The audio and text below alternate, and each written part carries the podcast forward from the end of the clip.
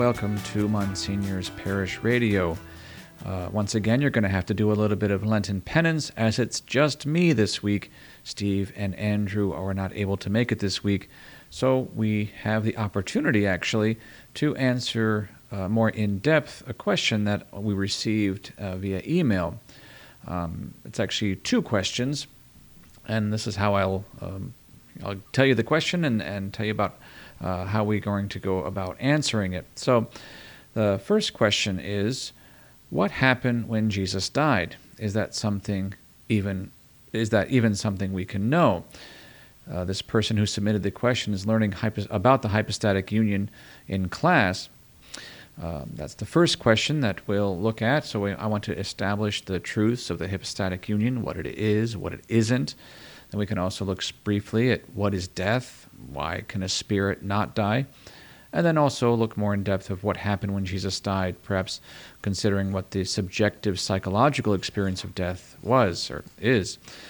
The second question, uh, which is related, that uh, this person submits is I always thought our Lord went to heaven first and then went to hell because he told the good thief that today he would be with him in paradise, referring to uh, Luke chapter 23, verse 43. But I have heard recently that he immediately went to hell to save souls in limbo and did not enter heaven until later. The resurrection question mark, the ascension question mark. Is it even meaningful to talk of time frames when dealing with heaven and hell? Is all of this just speculation? So, in order to respond or reply to this question, we'll uh, look at the teaching on the descent into hell, and then some of the commentary, uh, the way the word today is used in St. Luke, and then we'll look specifically at some commentaries of that particular passage in Holy Scripture. So let's look at our first question What happened when Jesus died? Is that something we can even know? Um, so let's first establish the truths of the hypostatic union. What is it and what isn't it? The hypostatic union refers to the incarnation. It is the union in the divine person of God the Son of two natures the divine nature, which he possesses from all eternity as being God, but also taking on the human nature. So that means God is, or Christ is fully man and fully God. God the Son has taken on to himself and united in his person our human nature. This is what it is. You know, what it isn't is um, a show, right? It's the, that was a Docetist error that Christ only appeared as man. No, no, he is fully man.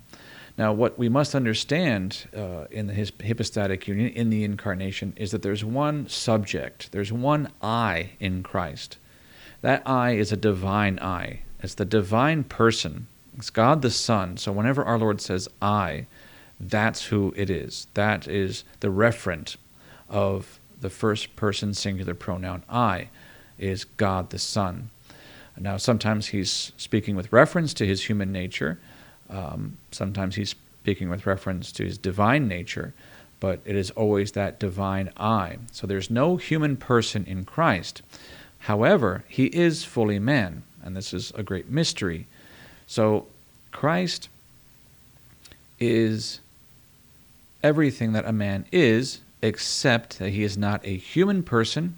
And of course, he did not sin. He cannot sin because he is God. So let's leave that as established, right? So that is what the deal is with Christ, if you might put it that way. Now, what is death? Death is the separation of the soul from the body.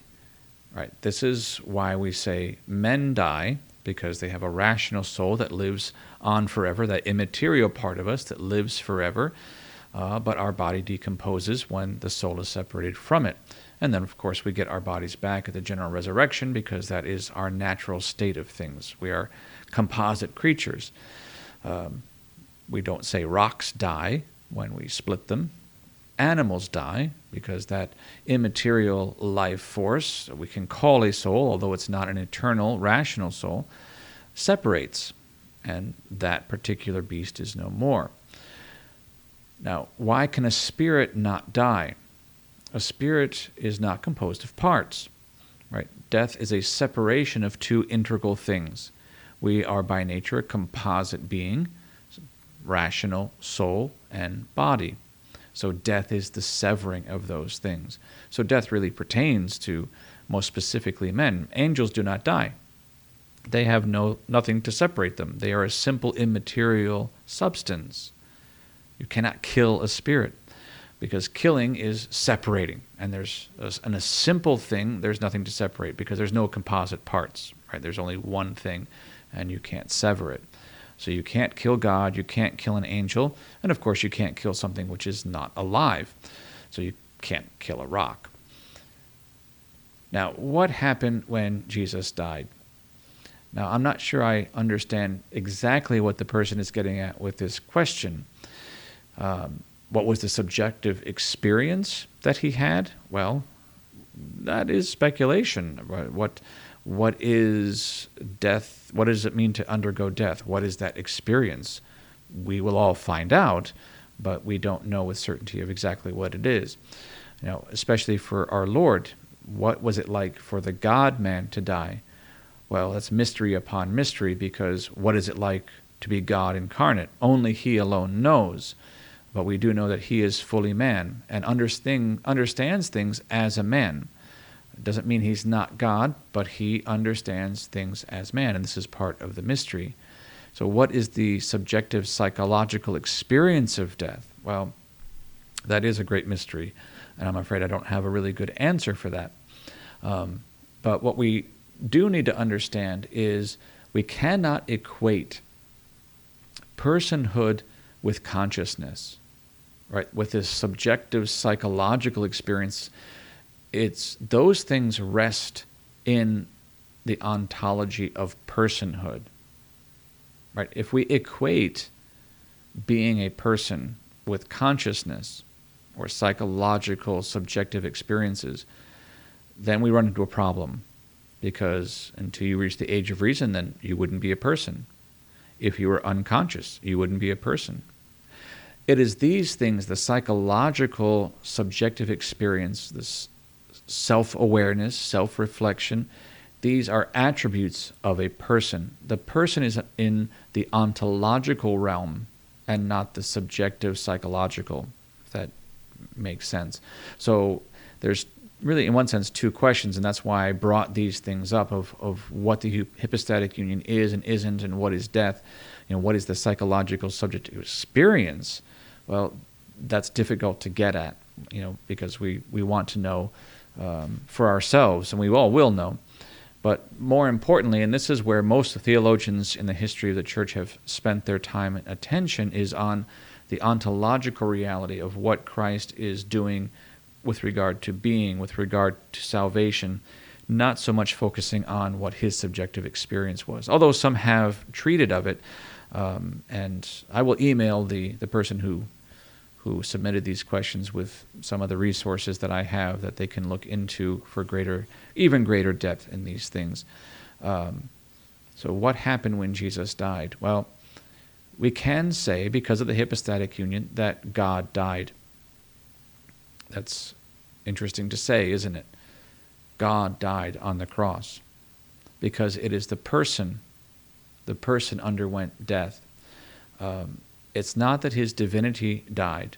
It's not that his divinity was separated, but rather his human soul is separated from his human body. That is death.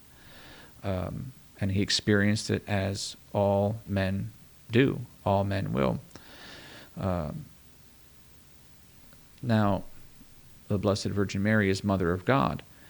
She provided God the Son with a place for his human nature, right? She provided the material for his human nature.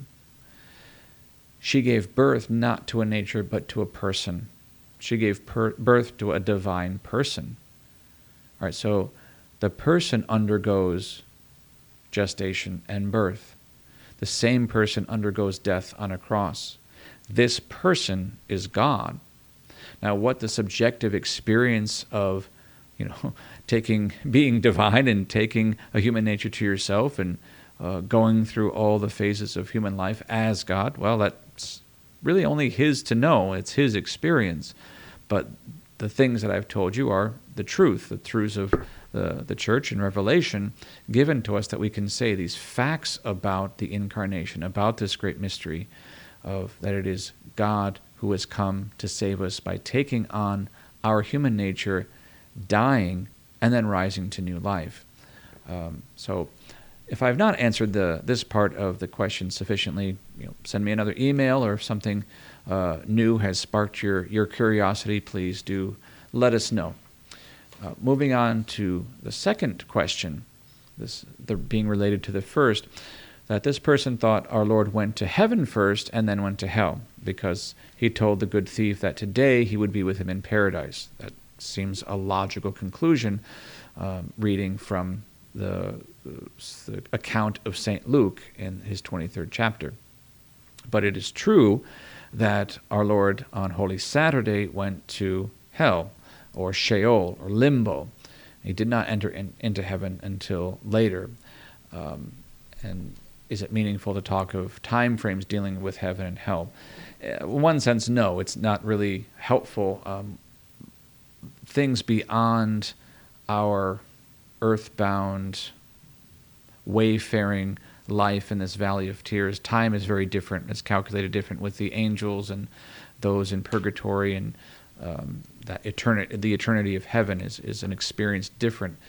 Um, so there's really, yeah, time is different. The experience of time definitely, but we we can kind of get at that. We kind of understand how we can experience time differently. When I was young, uh, playing outside with the boys on my block, you know, we would play in the summer hour upon hour upon hour um, and we you know we would start sometimes early in the morning, play all day, maybe with a break here or there, and play.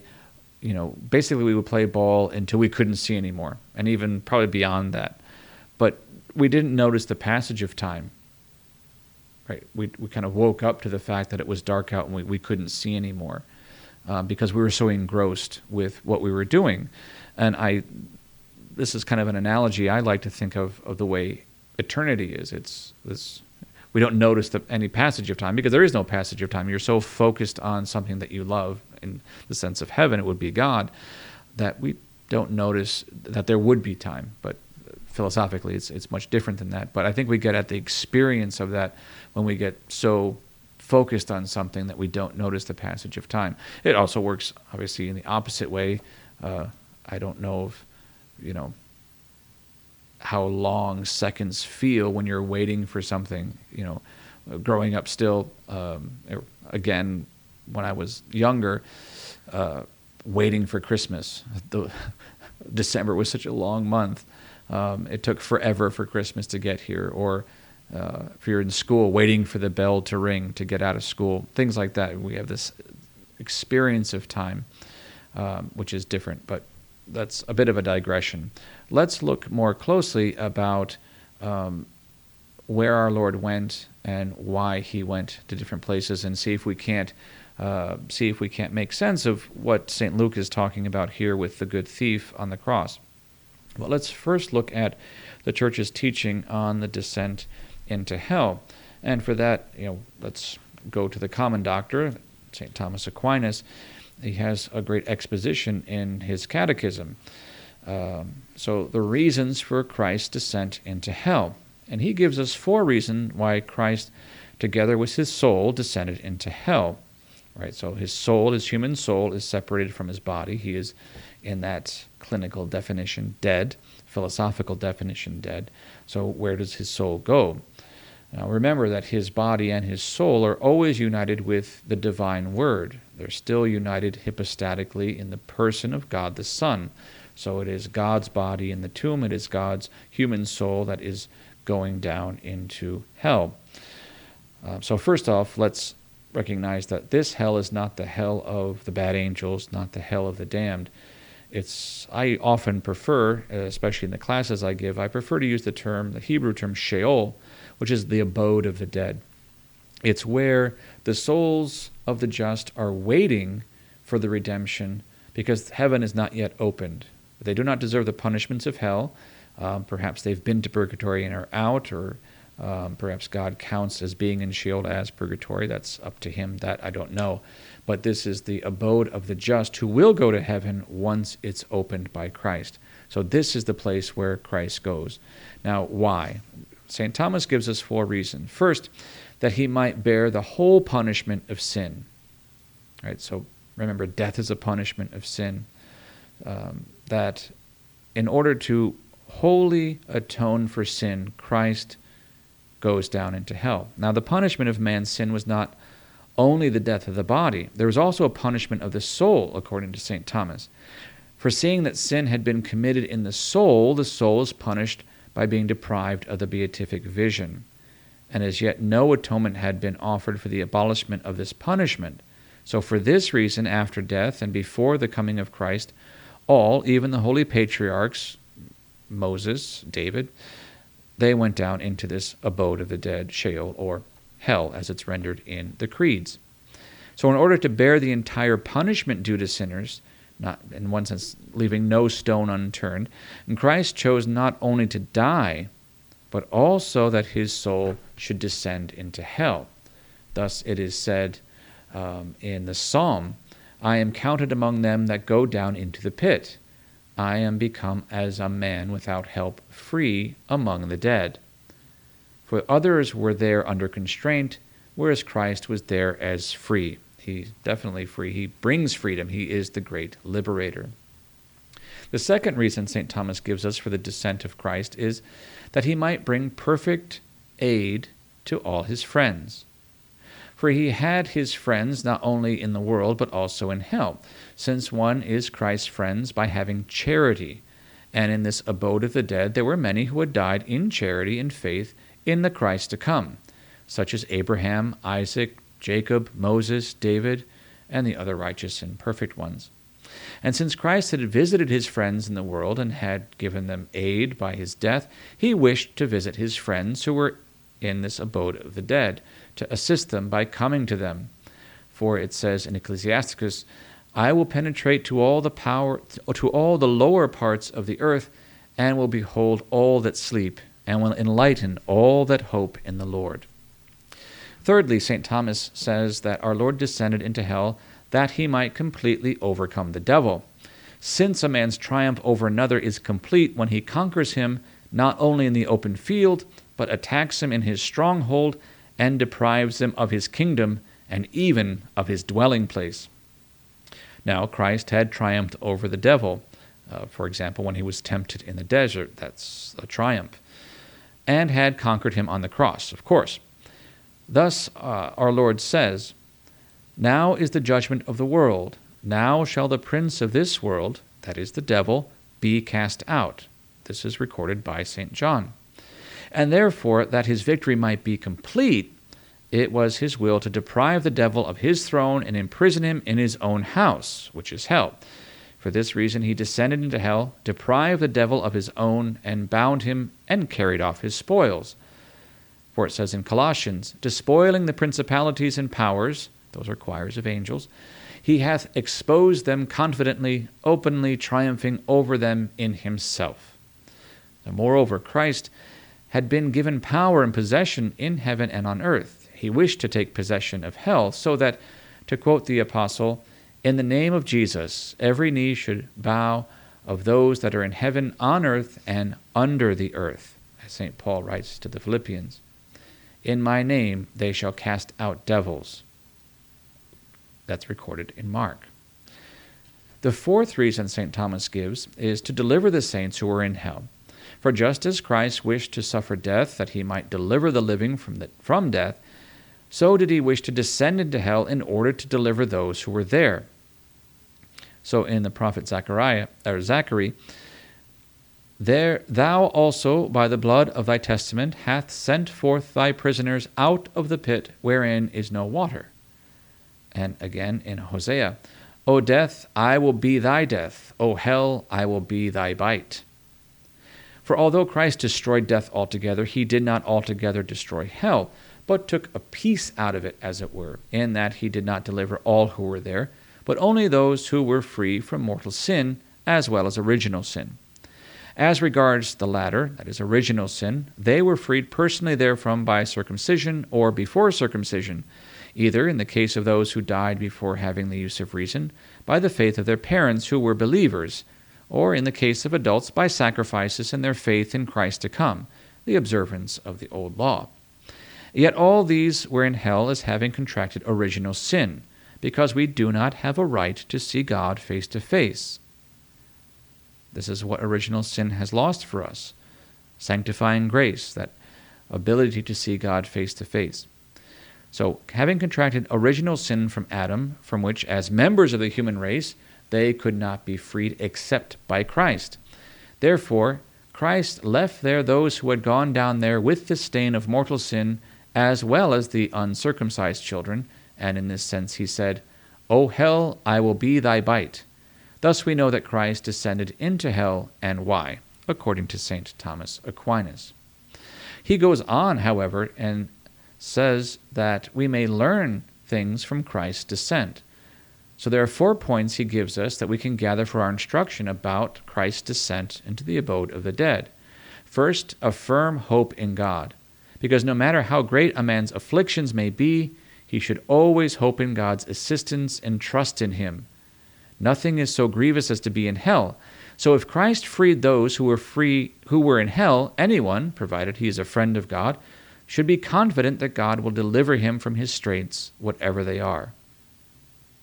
Second, we ought to conceive fear and cast away presumption. For although Christ suffered for sinners and descended into hell, yet he did not deliver all, but only those who were free from mortal sin, as he said earlier whereas he left those who had died in mortal sin. Consequently, no one who goes down to hell in a state of mortal sin may hope for pardon, but he will remain in hell as long as the Holy Fathers remain in paradise, that is, for all eternity. For it says in the Gospel of Matthew, These shall go, go into everlasting punishment, but the just into life everlasting. Third thing that we learn from Christ's descent we should bear this in mind. For as Christ descended into hell for our salvation, so we ought to take care to descend there by considering its punishments, even as did the saintly Hezekiah. I said, it is written, In the midst of my days I shall go to the gates of hell. For anyone who in thought frequently goes down to hell in life is not likely to go down there in death, because such thoughts withdraw us from sin meditation upon the pains of hell, the losses of hell, do indeed have a salutarious effect on us. Thus, we observe that the people of this world who are wary of, uh, do, of evil doing or fear, uh, uh, sorry, we observe people uh, of this world who are wary of evil doing for fear of temporal punishment, right? Don't do the crime if you can't do the time. Well, time stops in hell, it's eternal. So, how much more then should we be wary for fear of the punishment of hell, for which is which is greater both in respect to its severity than anything we can dish out here on earth, and in respect to its manifold nature. For it is said in Ecclesiastes, Remember thy last end, and thou shalt never sin. And lastly, Thomas instructs us that we can learn from Christ's descent into hell that we may gather an example of love. Christ descended into hell in order to deliver his own. So too we ought to descend there in order to help our friends, inasmuch as they are helpless. Therefore we ought to help those who are in purgatory. Surely he would be very cruel who would not help his friend in an earthly prison. Much more cruel, then, is he who does not help his friend in purgatory, since there is no comparison between the world's punishments and those of purgatory. For it says in Job, Have pity on me, have pity on me, at least you, my friends, for the hand of the Lord hath touched me. And again, it is a holy and wholesome thought to pray for the dead that they be loosed from sins. That is from the second Maccabees. According to St. Augustine, this help is given to them under three forms by masses, by prayers, and by almsgiving. And St. Gregory adds a fourth fasting. And it is no wonder seeing that even in this world one friend can pay a debt for another, but this applies only to those who are in purgatory, So let us take Thomas Aquinas' uh, advice and help our friends in purgatory. So this is short Thomas's teaching on the descent into hell. This is a fact. It's in the creed. It's dogma. We have to believe that Christ did do this on Holy Saturday. So let's look towards what St. Luke is talking about from the words of the cross. Now, the first thing I would like to do is look at um, the way St. Luke uses the term, the idea today throughout his gospel and other places in his gospel. For example, in the second chapter, verse 11, for this for this day is born to you a savior who is Christ the Lord in the city of David. The message of Jesus' birth regards something that ha- happening today. There's an emphasis there. Indeed, Luke frequently reminds readers that God's salvation is available today.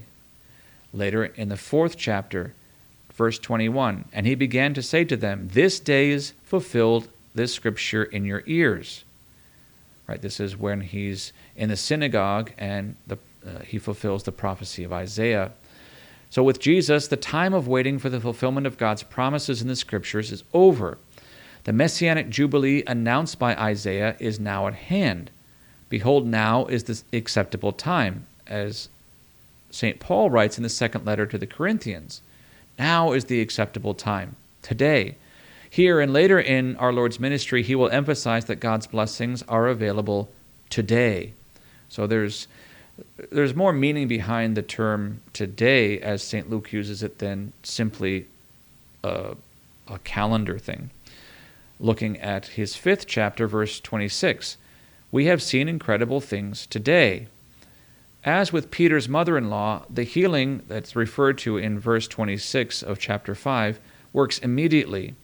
Right? It's the, getting telling someone to uh, a paralytic to stand up. The verb stood up, like the verb to rise, is also used for our Lord's resurrection. So we're also seeing a connection here um, today and the resurrection even though it's the third day, it's temporally, according to you know, the timeline of the Gospels, it's in the future, it's tomorrow, but it's actually, in a sense, metaphysically, soteriologically, it's today.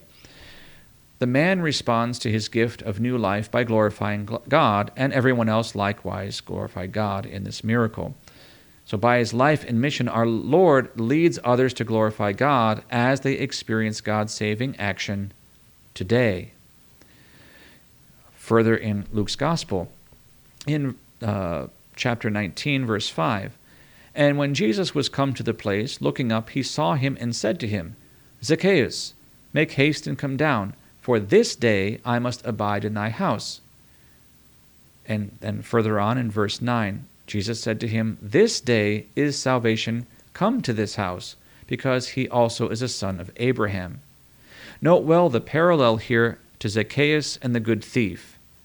Come down from the tree, Zacchaeus. Salvation has come today. What was lost has now been found. And there's a relation to our Lord's the saying today and the coming of salvation for the good thief who is on, on his own tree, as it were. And he met with salvation in the Lord. Now let's look. Uh, so what I want to say about looking at the way Luke uses today in some of the examples of his gospel, it's akin, I think, to the way St. John uses the term sign or looks at signs or hour. Not necessarily signs per se, but uh, the term hour. So John does talk about signs as opposed to miracles. They're signs, they're theophanies. Um, and so they have a, a deeper meaning that he's relating in his use. So that there's something there too, but that takes us too far afield. The way John uses the hour, if you recall in John's Gospel, Our Lady appears, the wedding feast of Cana. They have no wine. What is that to mean to thee? Is my hour has not yet come. Next time we see Our Lady in John's Gospel is the foot of the cross. The hour is come. All right. So for John, he's using this hour. It's it's not like he's looking at his watch and saying, oh, "No, it's not. It's not time for wine. It's not four o'clock or something. It's not happy hour." Uh, no, the hour has this deeper meaning as used by the evangelist. I think in a similar way that Saint Luke is using today throughout his gospel, um, in a deeper and wider understanding than simply a way of telling time. But let's look and see how we're really to understand Luke 23 43 and the words to Dismas the good thief on the cross.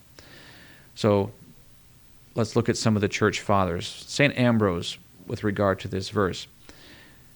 The good thief asked the Lord to remember him when he came into his kingdom. But the Lord said, Truly, truly, I say to you, this day you shall be with me in paradise. For life is to be with Christ, because where Christ is, there is the kingdom. That's a good insight. Where Christ is, there is the kingdom. This is a good lesson for us, especially as we're working our way through Lent and working through working our way through a vale of tears of this life, we already have a foretaste of heaven with Christ. Wherever Christ is, there is paradise. So that's the secret of the saints of how they endured suffering and how they put up with so many things is because they were focused on Christ and they began to possess him in the state of grace, in Holy Communion, in the growth of their spiritual life. Um, they get a foretaste of heaven before the full blossoming in, in, in paradise as it's normally understood.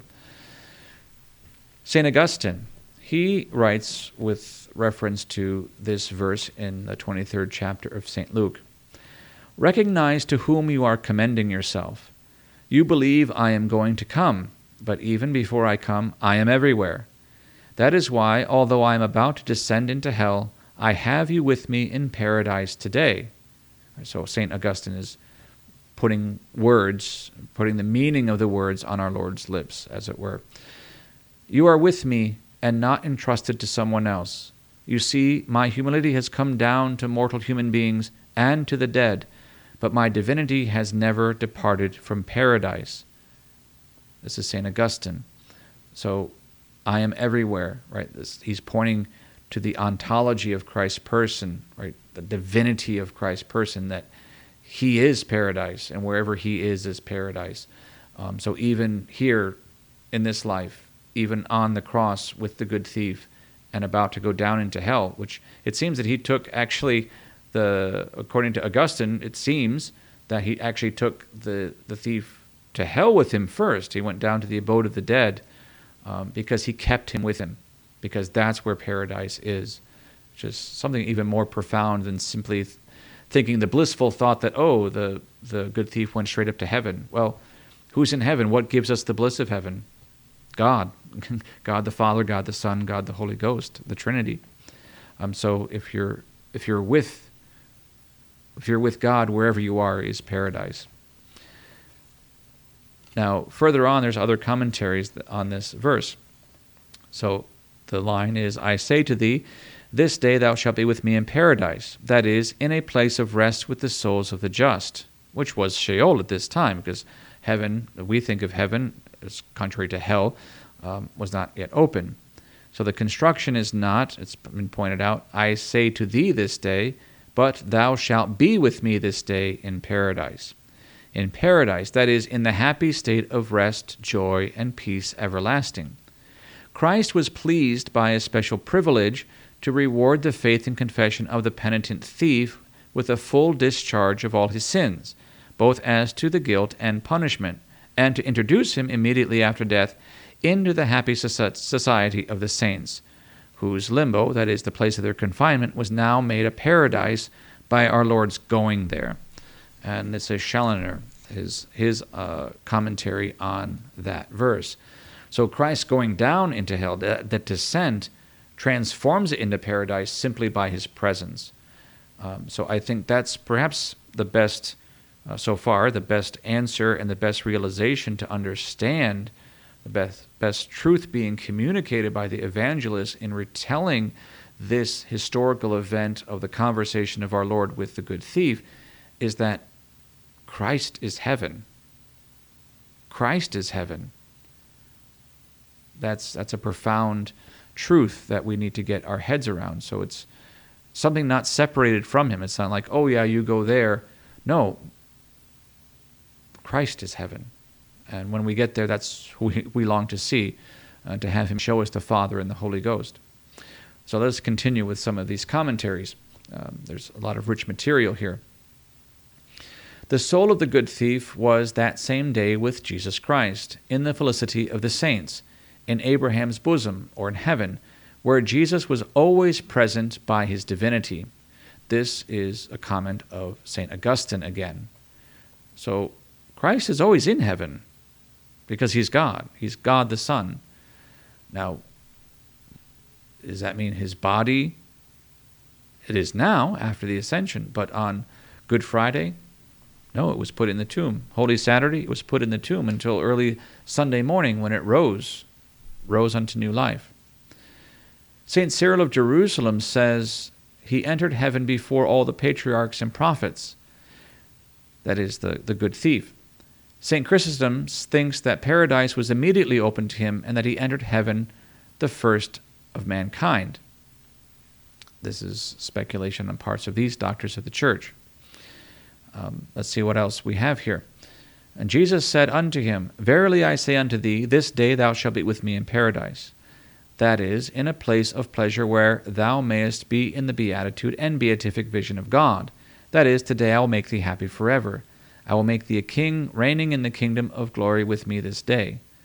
Well, which is not untrue, because Christ is God and he is heaven. Right? Heaven is to be in his presence, to see his divinity face to face.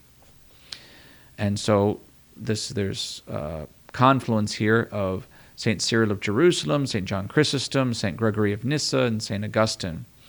Um, they all explain paradise. Uh, he explains paradise by heaven, that is celestial beatitude. And is certain that Christ, on the day which he died, did not go up to heaven with the thief, but went down into the limbus patrum, that is Sheol, or the, the uh, limbo of the fathers, and imparted to them the vision of his Godhead, and thus made them blessed, changing the order of things. For he then made limbus, that is, this edge of, of hell, this Sheol, to be paradise, where the lower parts, the upper, so that hell should be heaven. Just as, in one sense, we can say that being crucified with Christ is a foretaste of paradise, not because of the suffering of crucifixion, but because of the presence of Christ. For where Christ is, there is paradise. Where the vision and beatitude of uh, where the vi- vision and beatitude of God, there is heaven. For as to what Euthymius and other Greeks say, denying that the souls of the saints see God before the judgment are, and are happy, by paradise they understand an earthly place, that to which Enoch was carried. But this is not true. This is, cannot be so, says the fathers. For it is of the faith that Christ, shortly after his death, went down into the infernum, that is, the limbus of the fathers, but he did not go into any earthly paradise. It's moreover uncertain, uh, I'm sorry, um, observe here the liberality of Christ, who exceeds our prayers and our vows. The thief only prayed Christ to remember him when he came into his kingdom. Christ at the same time promised him a kingdom that he might reign in it as a king. This day, this day, says Eusebius of Emesa in his homily on the blessed thief, as if he would say, O my faithful companion and one only witness of so great a triumph, dost thou think that I need to be so earnestly entreated to remember thee? This day thou shalt be be with me in paradise.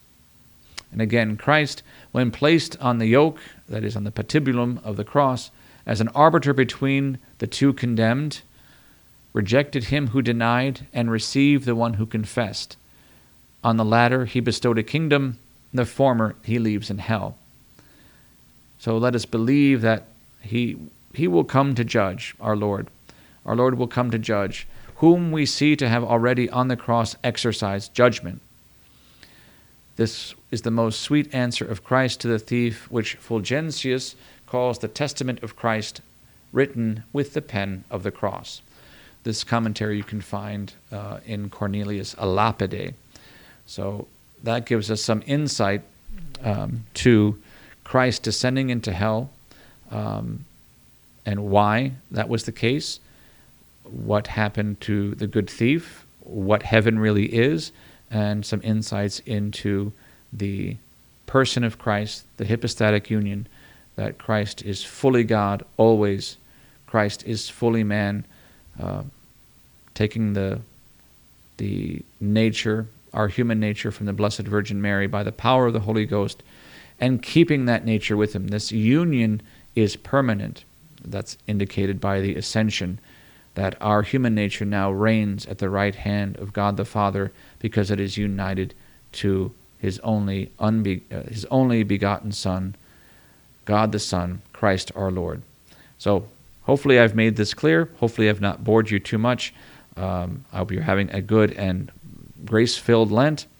If you have any questions or need clarifications, please feel free to, to email us um, at pastor at ststanparish.com. I think that's it. I don't email myself, so I don't know. Um, check the bulletin. It's, it's in the bulletin. Pertinent information is in the bulletin. Um, and who knows, maybe next week I'll actually have Steve and Andy back. So God bless and God love you.